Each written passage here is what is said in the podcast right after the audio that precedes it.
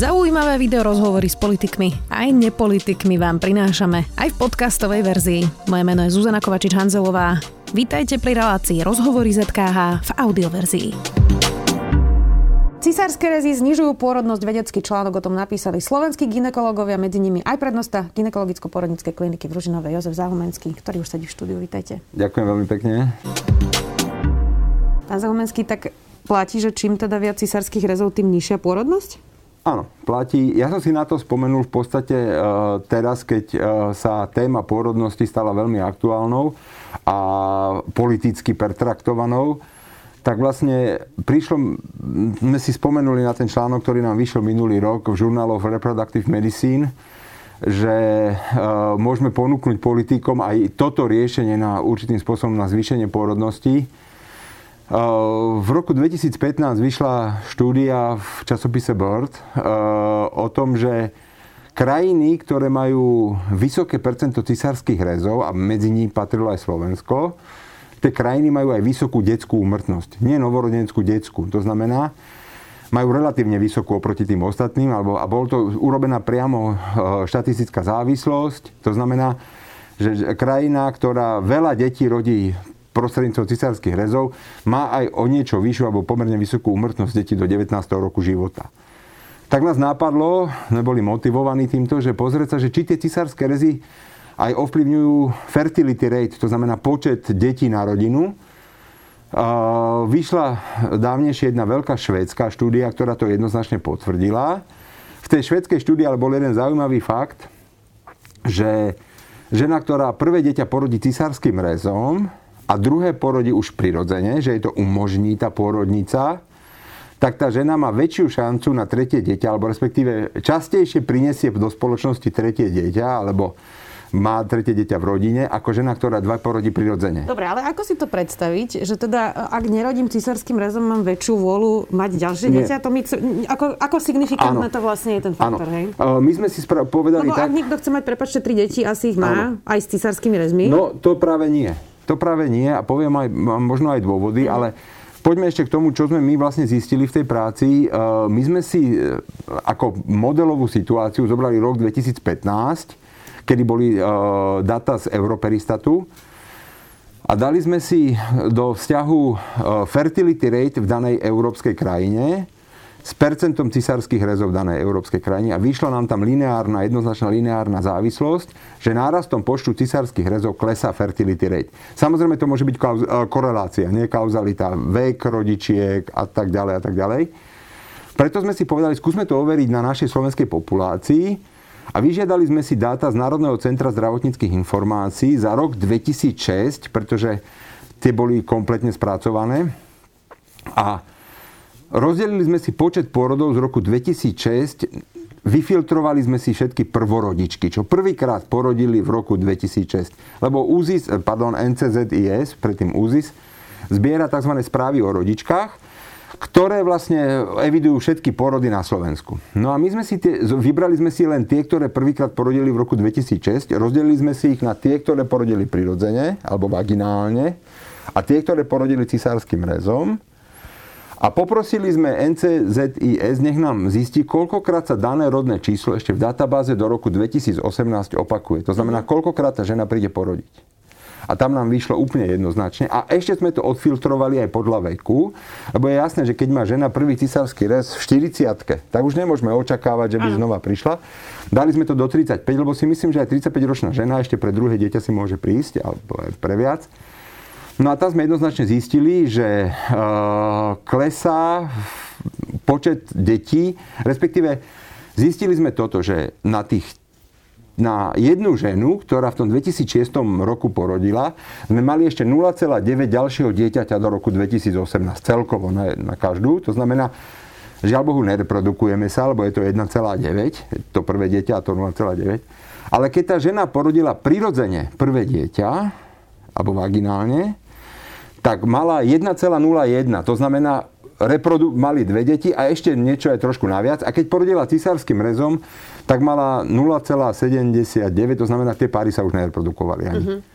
No, my máme na Slovensku stále veľmi veľa cisárskych rezov. Podľa tých štatistík v 2018 to bolo až 30% Je naozaj o toľko vyššie ako západné krajiny, že prečo to tak vlastne? Uh, treba povedať, teraz som si aj sa díval do Europerisatu statistiku, celá Európa našťastie uh, klesá v percente cisárskych rezov, napriek tomu, že ako keby narastal vek prvorodičiek, umelé oplodnenie, obezita narastá, ale ten percent cisárskych rezov klesá. A toto ja veľmi chválim našu medzinárodnú organizáciu FIGO, ktorá prijala 7-bodový také statement, eh, ktorý není adresovaný ginekologom, ale práve je to organizované vlád, alebo adresované vládam, eh, mimovládnym organizáciám, kde jednoznačne sa odporúča, aby si aj štát v záujme zachovania jednak reprodukcie a štát v záujme zachovania zdravia eh, sledoval alebo respektíve pre, pre, preferoval pôrodnice, ktoré majú adekvátny počet cisárskych rezov, ktoré proste... Dobre, ale prečo na Slovensku je to až 30 Uh, je to neuveriteľne veľké rozdiely sú. Toto, má pro, proste, na to, toto je vec, ktorá jednoznačne samozrejme súvisí s, s prácou tých porodníc. Dobre, vaša, ne, vaša porodnica nemá 30%? Nie, my sme mali v roku 2019 sme mali 17%. No a čím to je, že vaša má 17 a niektoré majú aj 40? No, aj 50. Aj 50. Není to zložením populácie. To je jednoznačne. Človek by si mohol povedať, čo keď tam v danej, v danej, to sú malé nemocnice väčšinou, regionálne. To je prístupom k práci samozrejme. To je vedením pôrodov, e, aplikáciou evidence-based medicine, správaním sa k rodičkám a tak. Čiže lekár sa rozhodne? Nie. E, to zase by sme si museli rozdeliť tie cisárske rezy. A to je práve to zaujímavé, čo by si mali nemocnice robiť, lebo viete, my môžeme postupovať podľa tzv. evidence-based medicine, to znamená, čo sa zistí štúdiami, ale druhé najdôležitejšie dáta, ktoré my získavame, je analýza vlastných výsledkov. A tomuto sa my vo veľkom venujeme. My si analýzujeme vlastné výsledky, my to aj publikujeme v zahraničných časopisoch a zistujeme, že akým spôsobom my vlastne môžeme udržať tú frekvenciu operačných pôrodov tak, aby bolo všetko samozrejme bezpečné. Nám dokonca, ak nám klesajú cisárske rezy, nám klesá počet detí prevážaných na intenzívnu stanicu. Máme o polovicu nižšie výskyt tzv. hypoxických detí alebo detí, ktoré sú postihnuté počas porodu oproti svetovým dátam. To znamená, keď to človek pekne analýzuje a postupuje podľa toho a aplikuje to na svoje pomery, tak samozrejme udrží tú frekvenciu cisárskych rezov tak, ako treba. Ja rozumiem, ano. len sa pýtam, prečo to tie malé nemocnice nerobia? To sa asi nesmie... To je osobná výbava lekárov, ano. vedenia nemocnice? Pravdepodobne, pravdepodobne, áno. Viete, e, potom existujú všelijaké, e, že volá sa to tzv. defenzívna medicína. Existuje povera aj v odbornej verejnosti, že cisársky rez chráni pred mozgovým poškodením plodu, že pred detskou mozgovou obrnou alebo pred úmrtím plodu. Cisársky rez samozrejme, keď je správne indikovaný, keď je správne o ňom rozhodnuté, tak je to záchranná operácia, jednoznačne. Ale vie sa, že ak daná nemocnica, alebo región, alebo štát má viac ako 19% cisárskych rezov, už žiadny parameter sa nezlepšuje. Mm-hmm. Dobre, to znamená, to už nemá, keď má niekto 20% ešte dobre, ale keď už má niekto 40%, to znamená, že 20% robí, robí zbytočne. Že to nepriniesie ďalší benefit. A je dôležité, aby si to práve tie nemocnice analyzovali a toto aj doporučuje naša e, Svetová organizácia ginekologov, aby bo, tie výsledky, čo si analizujú nemocnice, aby boli verejne prístupné, aby sa mohli aj rodičky rozhodnúť, ktorú nemocnicu si vyberú. aby tam bolo, lebo to je vlastne, keď povieme, že cisársky rez zmenšuje rodinu, tak vlastne nemocnica, ktorá má malú šancu na, alebo menšiu šancu na sekciu, je vlastne evolučnou výhodou pre tú danú rodinu. A viete, ešte ste, sme sa ani nepýtali, alebo nedostali sme sa k tomu, že prečo to tak je, prečo ten cisársky rez prvý zmenšuje počet detí. No prečo? Na to sú rôzne... Samozrejme, môže to byť zase uh, korelácia, ale sú štúdie, ktoré jednoznačne dokázali, že žena, ktorá prvé dieťa porodí cisárským rezom, má o 16% vyššiu šancu, že ďalej bude neplodná, že sa bude musieť liečiť ako neplodnosť. Uh-huh. O približne 30% väčšiu šancu, že ďalšia gravidita bude mimo maternicová, že nebude normálne umiestnená a žiaľ Bohu až o 30% vyššiu šancu, že je plod e, v maternici odumrie. Vysvetľuje sa to tým, že pri tom cisárskom reze sa naruší e, cievne zásobenie maternice, lebo sa tam zašíva tá jazva a môže byť potom ten plod zle vyživovaný. To znamená, to sú všetko veci, ktoré by tá verejnosť mala vedieť a zvlášť ženy, ktoré si dáme tomu chcú zvoliť cisársky rez bez indikácie alebo bez dôvodu. To sa vám ešte stále deje? U nás nie, ale myslím, že sa to musí diať. Ak má nejaká nemocnica nad 40% cisárskych roz, niečo sa tam musí diať, lebo ja mám vždy takýto príklad, že zoberme si Prahu, kde je veľký ústav pro peči o matku a dieťa. To je veľká pôrodnica, kde centralizujú aj zo Slovenska ťažké patológie, viac početné gravidity a tak ďalej. Rodí tam pražská populácia, predsa sú to staršie rodičky, celebrity, všetky, ktoré české poznáte, to je proste musia rodiť v UPMD, vždycky v smetánke to potom je, alebo tých, tých a majú 30-35% cisárskych rezov. To znamená, to už je taký úplný top. Že čo, čo, keď človek nechce, tak má 30-35, lebo ešte aj riaditeľ UPMD je uroginekolog, nie je pôrodník. To znamená, netlačí na tie výsledky až tak. Tak ja nechápem, že nejaká malá okresná pôrodnica má 50, 45, 50% cisárskych rezov. Veľa sa diskutuje o tom, že prečo teda klesá tá porodnosť a uh, samozrejme tá demografia proste takto zatiaľ vyzerá. Uvidíme, či sa to zmení. A teda diskusia teraz vo vlade je, že či teda tá dávka 200 eur na dieťa by pomohla. Z vášho odborného hľadiska by čo bolo treba urobiť Jednoznačne podporiť porodníctvo, perinatológiu, celkovo ako odbor. Pretože jednak my tým, že dáme tým ženám šancu na prirodzený porod, budeme zväčšovať tú populáciu jednoznačne. To, to, to, to sme dokázali, to je dokázané ale pôrodníctvo ovplyvňuje, a teraz to bude možno znieť hlúpo, ale aj kvalitu tej populácie, celkové, celoživotné zdravie. Dobre vedená tehotnosť, správne vedená tehotnosť, riziková tehotnosť, ktorá, ktorej sa pristupuje podľa najnovších poznatkov, ovplyvňuje celoživotné zdravie nového človeka, toho dieťaťa. Nielen tie ťažké poškodenia ako detská mozgová obrana, to čo vidíme, ale aj riziko hypertenzie, riziko niektorých vážnych civilizačných chorôb, obezity, cukrovky, to všetko sa dá ovplyvniť vedením tehotnosti a vedením pôrodu. Dokonca deti, ktoré sa rodia plánovaným cisárským rezom, a to bola veľká štúdia v Yama Pediatrics, u nízkorizikových žien, to znamená také, čo si skôr si same vyberú ten cisársky rez, tie deti majú hazard ratio 1,4, to znamená o 4% a vyššiu šancu, že sa nedožijú 21. roku života. E, na Slovensku, hoci teda nemáte to vždy radi, vy porodníci, keď to hovoríme, je teda porodníctvo naozaj v katastrofálnom stave. Niektoré nemocnice nedodržujú štandardy, ktoré sú, separujú matku od dieťaťa, robia nástrihy napríklad proti voli matky. Toto všetko sa jednoducho deje. Tie císarské rezy e, sú tiež teda stále vysoko. Niektoré porodnice vôbec nedajú na výber polohu pri, e, pri pôrode matke. A mnohé tie ženy vlastne odchádzajú z tých porodov traumatizované, v veľmi zlom fyzickom stave, nedostávajú fyzioterapiu napríklad, majú často problémy ano. s panvovým dnom, majú diastázy, potom si môžu síce zaplatiť drahú fyzioterapiu, ano. ale vlastne celá táto podpora toho poporodného stavu matiek je zúfala. Asi sa na tom zhodneme. Ja vám, ja Čiže nie je aj toto vlastne jedna z tých ano. ciest, že by sme podporili napríklad to, aby žena nemala tak veľkú traumu z toho pôrodu, že už prosto nebude chcieť mať ďalšie dieťa? To je to, o čom hovorím. To je presne to, o čom hovorím. Samozrejme, tie cisársky rezy sú taký najvypuklejší parameter ale je všeobecne známy fakt, že žena, ktorá má traumatický prvý pôrod, že, nepr- že z rôznych dôvodov, samozrejme môžu byť aj objektívne príčiny, že tam stane tzv. pôrodnická katastrofa, ale to je extrémne zriedkavé, ale ten traumatický pôrod môže byť naozaj aj prístupom personálu alebo celkovo nastavením toho, toho systému tak tá žena až 70%, alebo má 80%, 70% vyššiu šancu, že už nepríde znova rodiť. Ja, to, ja tomu rozumiem. Má tak strašne má, má desivé sny z toho pôrodu, má proste lieči, presne navštevuje psychiatra.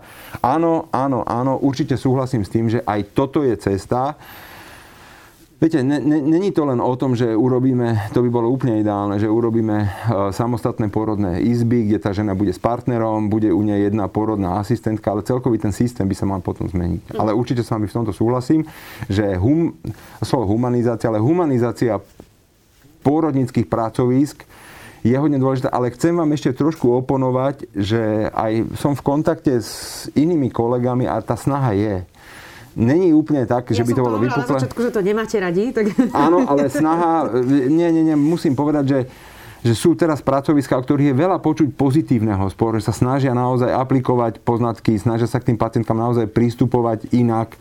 A ja verím tomu, že, že dozrel ten čas, kedy sa toto zmení a sa to posunie. Dúfame.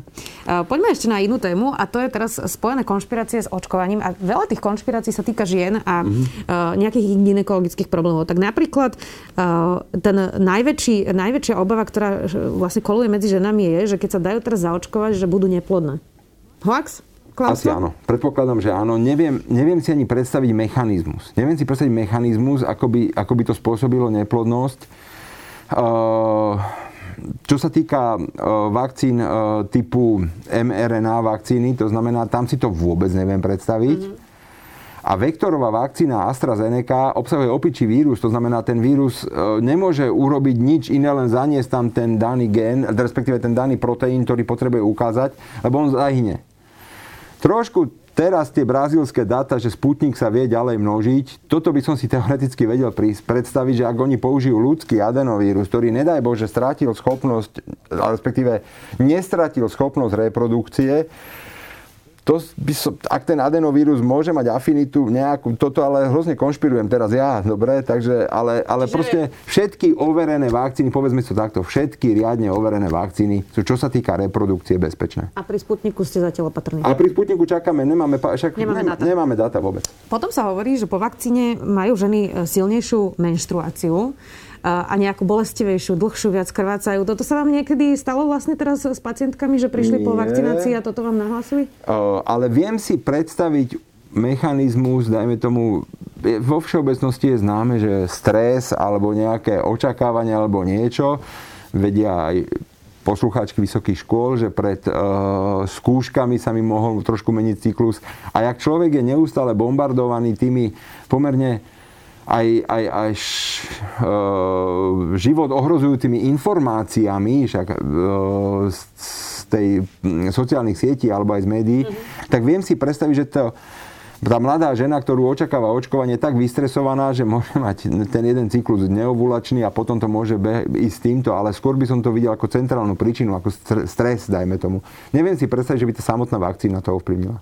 Veľa sa diskutuje o tom, či sa očkovať, keď je žena tehotná. Odporúčate to? Áno.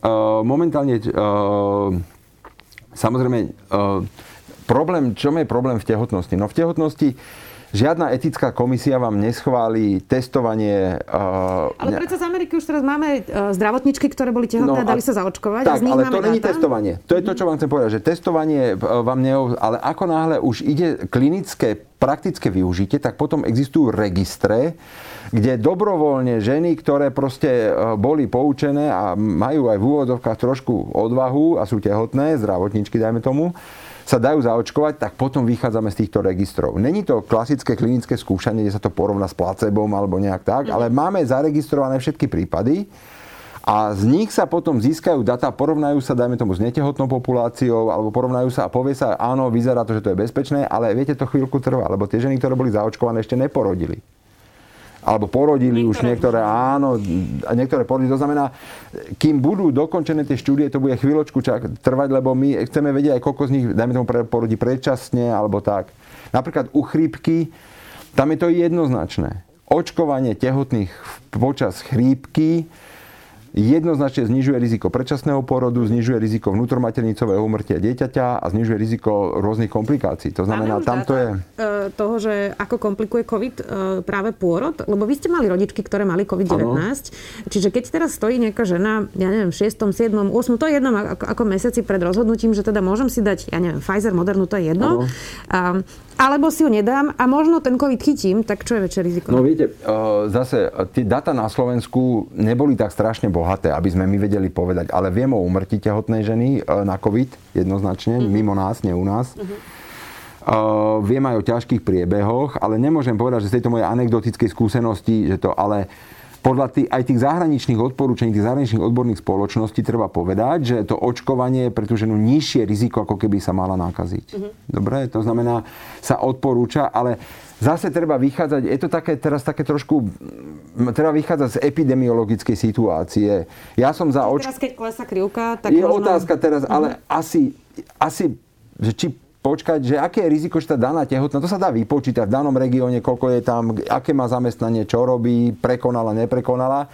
A ak je úplne v úvodzovkách naivná, že nikdy neprekonala COVID a je v regióne, kde ešte sa ten COVID vyskytuje, tak áno, je tu reálne riziko, že sa nakazí. Ale ak by bola niekde v regióne, kde už je to odoznela tá krivka, dajme tomu je teraz v prvom trimestri, tak dobre, počkajme a zaočkuje sa po tom prvom trimestri, keď sa hovorí, že ten je taký najvulnerabilnejší. Navyše, keby sa teda zaočkovali všetci, čo nie sú tehotní, tak to by to vyriešili. Je, áno, samozrejme.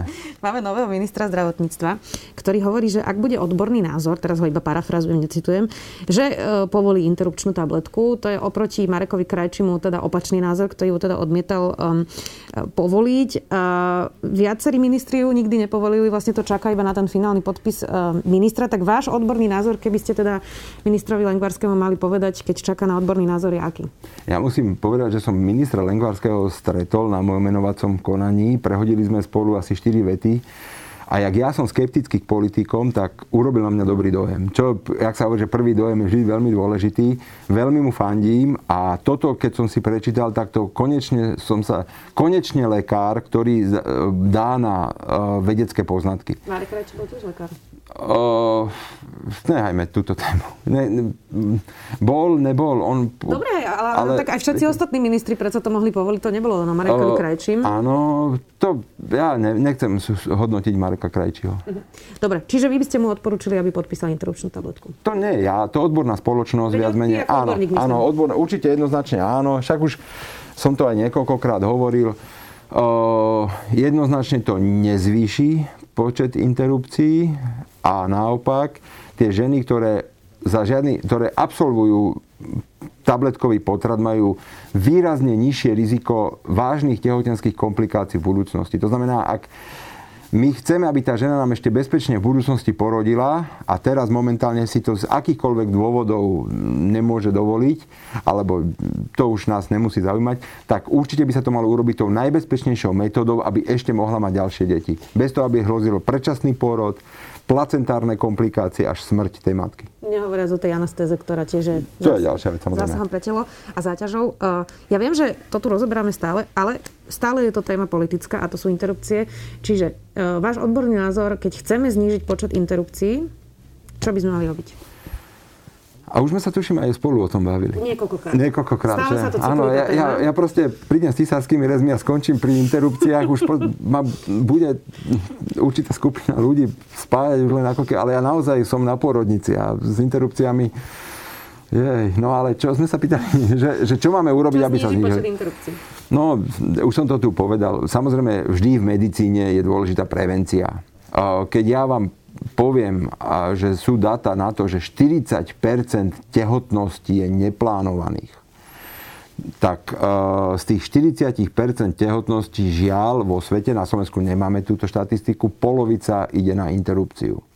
Tak poďme znížiť tie neplánované tehotnosti. Jednoznačne. Viete, nie len, ale tam nejde len o interrupciu. Tam ide o to, že žena, ktorá neplánovane otehotnie, má výrazne vyššie riziko aj spontánneho potratu, lebo ona môže brať lieky, môže brať... Nevie aj, o tom, môže nevie piť, o to piť, samozrejme všetko, môže infekčné ochorenie, lebo predsa len žena, ktorá plánuje gravidu, si dáva aj pozor, čo sa týka infekcií všetkého. Tak poďme toto znižiť. A jednak to neplánovaná gravidita je aj častejší predčasný pôrod, aj poškodené deti. To znamená, to všetko je hrozne dôležité, že keby sme my znížili percento neplánovaných gravidít, tak zlepšíme perinatal outcome, zlepšíme fertility rate, Dobre, zlepšíme ale každý všetko. si pod tým plánovaním predstavuje niečo iné. Čiže čo si pred tým predstavuje? Pozitívne plánovanie znamená, eh, že sa rozhodne pár, že bude mať dieťa a urobí určité kroky k tomu, aby mohol mať zdravé dieťa. Nasadí si kysenú listovú, zmení trošku životosprávu, dajme tomu. Dobre, ale to je, keď chcú mať chcú. deti. Teraz a sa pýtame, ako nemať tie deti, nemať, keď ich nechcem mať. Áno, nechcem mať deti, tak sa proti otehotneniu chránim. Proste akýmkoľvek spôsobom. A má, môžeme, môžeme mať, ale nemusí to byť čisto len antikoncepcia. Tak poďme sa baviť, že uh, uh, abstinencia, to znamená uh, no premarital sex, bude, ale žiaľ Bohu, všetky štúdie dokázali, že spôsob a to bolo aj v Amerike porovnávali štáty, kde sa tlačí vedecký prístup k antikoncepcii, to znamená európsky, škandinávsky, a kde sa tlačí no premarital sex alebo no sex, kým neplánované tie výsledky boli jednoznačne lepšie tam, kde sa uh, propagovala vedecká metóda antikoncepcia vhodná pre danú ženu, nemusí sa to byť rovno tabletky. Pre každú ženu vieme nájsť spôsob ochrany pred neplánovanou graviditou, ktorý je pre ňu primeraný. Môže to byť aj Billingsová metóda pre určitý pár, je samozrejme veľmi vhodná, to sa nikto nebaví. Ale má to jednoznačne lepšie výsledky, ako keď budeme tým mladým hovoriť, proste pred svadbou nesmiete mať pohľavný styk. To proste nezaberá to táto metóda.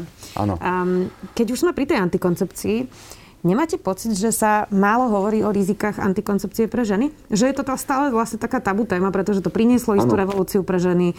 Uh, je to niečo, čím vlastne si vedia presne Teraz plánovať sa... svoju reprodukciu. Ano. A uh, pritom ja napríklad osobne som mala migrény z antikoncepcie, musela som vysadiť, robilo mi to naozaj veľa problémov.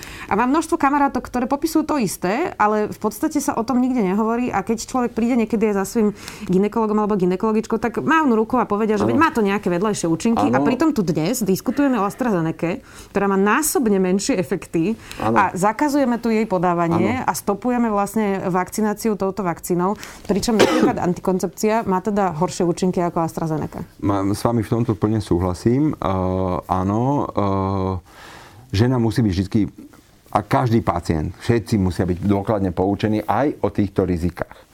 Čo sa týka minimalizácie rizik, hlavne o trombóze sa môžeme baviť. Viete, Riziko, že žena dostane trombózu počas antikoncepcie je približne 2 až 3 násobne vyššie ako proti neužívateľke. Jednoznačne sa o tom vie, my o tom vieme.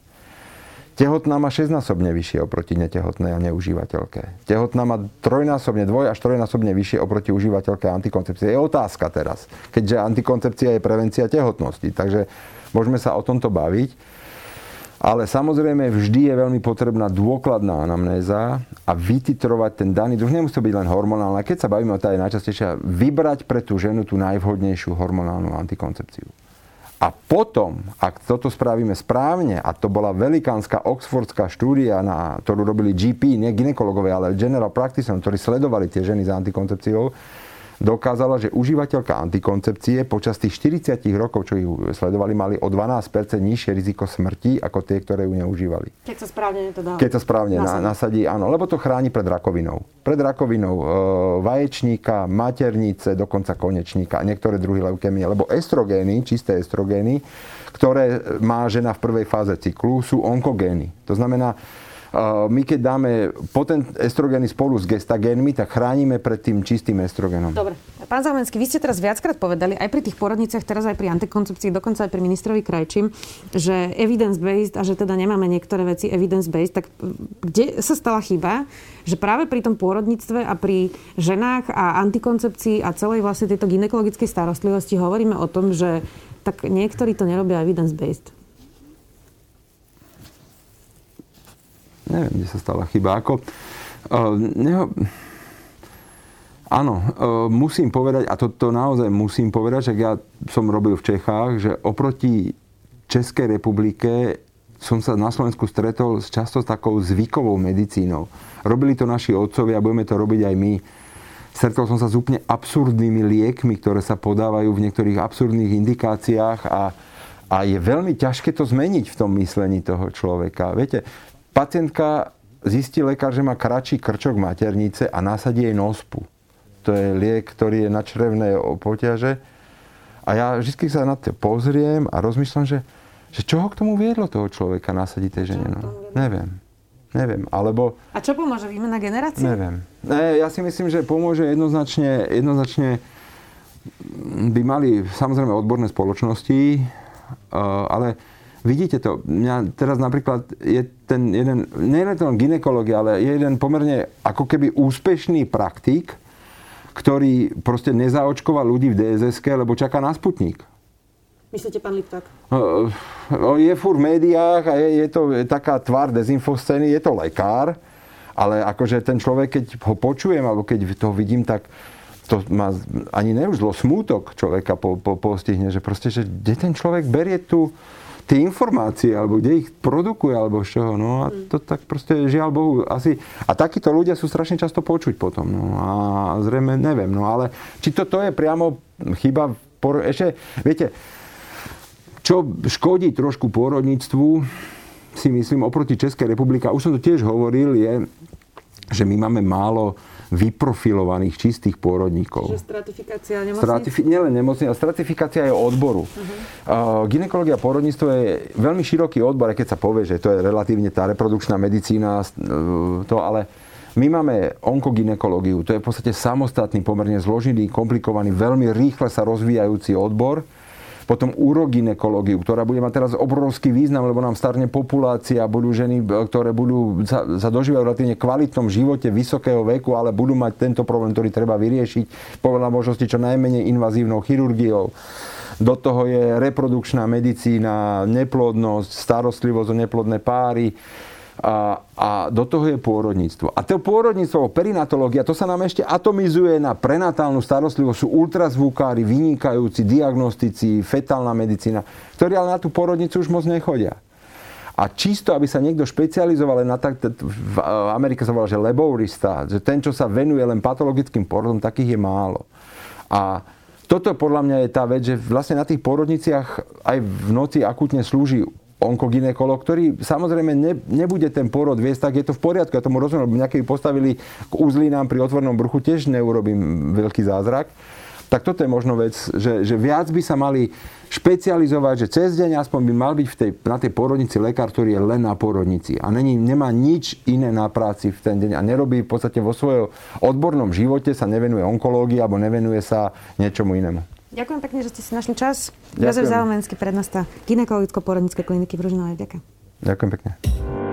Počúvali ste podcastovú verziu relácie Rozhovory ZKH. Už tradične nás nájdete na streamovacích službách, vo vašich domácich asistentoch, na Sme.sk, v sekcii Sme video a samozrejme aj na našom YouTube kanáli Denníka Sme. Ďakujeme.